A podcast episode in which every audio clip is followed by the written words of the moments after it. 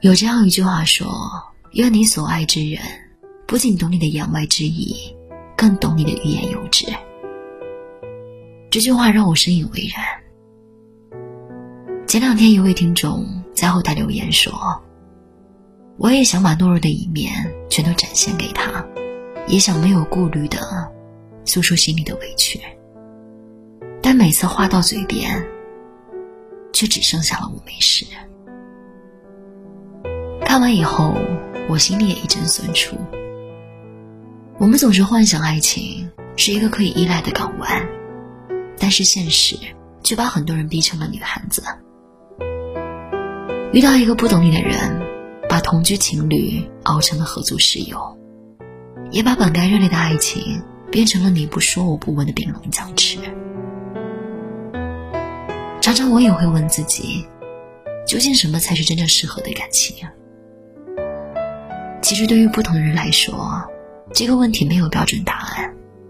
但是，我想，如果对方不能理解你，如果你们生活在一起总觉得别扭，你甚至想倾诉之前还要纠结该如何启齿，那我想，无论对方多么优秀，这段感情都未必能够长久。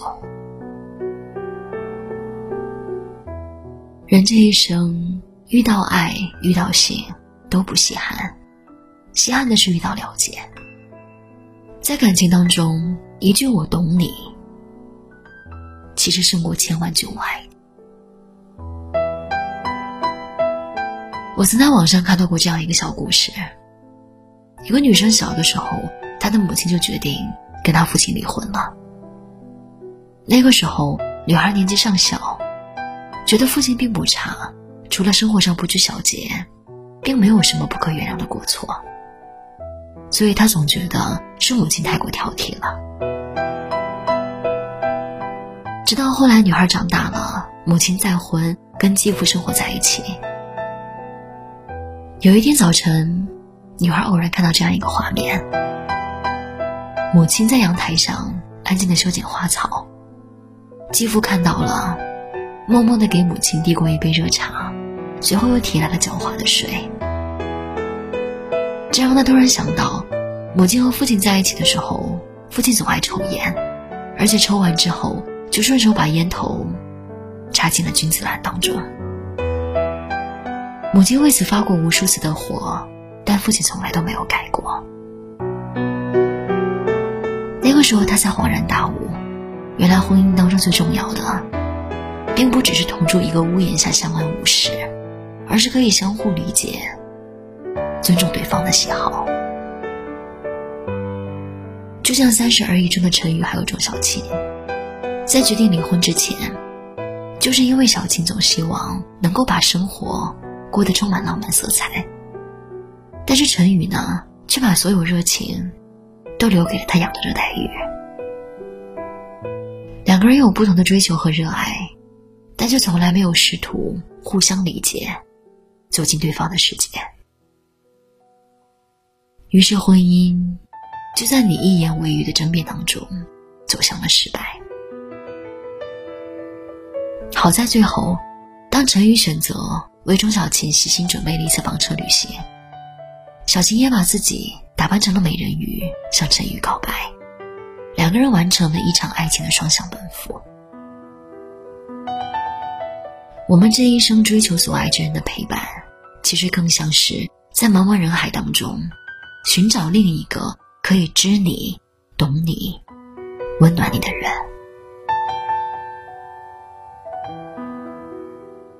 陈明在《奇葩说》里分享过一个他的故事。有一天，陈明的妻子加班回到家，发现门口的鞋子摆放的横七竖八，于是他开始指责陈明。陈明听到后一路小跑，一脚踢开鞋子说。今天谁又惹你生气了？太过分了！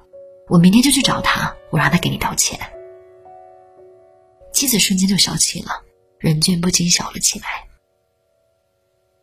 反观现在很多婚姻生活，男人在面对妻子到家以后无端的迁怒时，一定会心中不满。这么点小事儿，摆鞋子，你顺手摆好不就行了？两个人甚至还会因为这件小事。一到家就争吵不断，鸡犬不宁。但陈琳却知道，一定是因为上班的时候，妻子遇到不顺心的事情了，才会这样生气。究竟什么样的婚姻，才是真正相互理解的婚姻呢？